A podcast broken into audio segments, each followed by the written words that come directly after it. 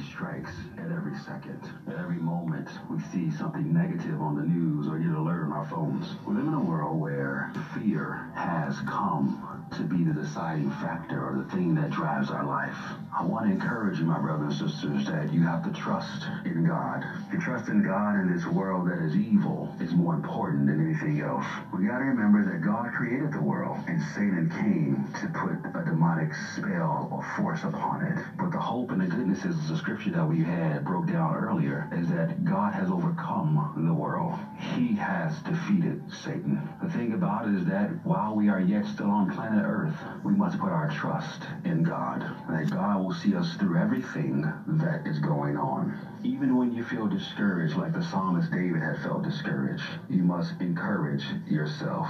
David writes in Psalms 13, Oh, how long, O Lord, will you forget me? Forever? How long will you hide your face from me? How long shall I take counsel in my soul, having sorrow in my heart all the day?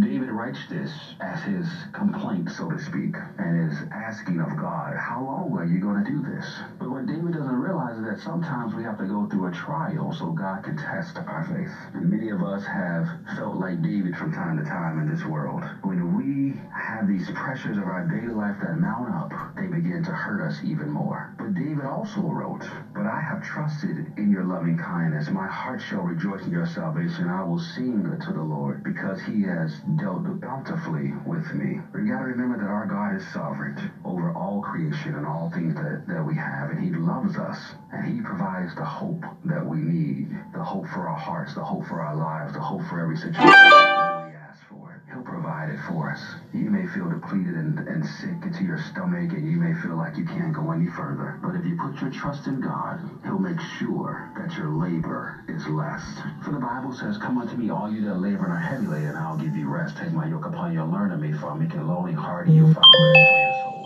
Saying, if you take my yoke, your burdens will be light. He said, if you cast your cares on me, I'll care for you. He wants you to be a carecaster, not a caretaker. He wants you to throw him your cares and then leave them with him. That's called trust. When we give it to God and we let it go and we believe him to do what he said he would do. Hope you've enjoyed our program today. From all of us here at Sherlock Noted Radio and Spiritual Nourishment, our prayers that God will strengthen, settle, perfect, and establish you. Have an amazing day. God bless you. You're listening to Crazy Faith Radio. I'm your host, DJ Mackie C. On this sensational Saturday, happy Sabbath to all of the Crazy Faith Radio listeners.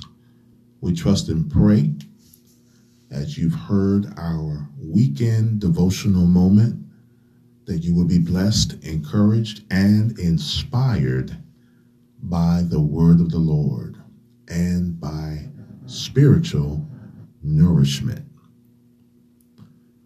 Keep it locked right here on 106.5 Crazy Faith Radio for more of the best in great gospel music and urban inspirational programming. We bring it to you each and every day right here on Crazy Faith Radio. I'm DJ Mackie C.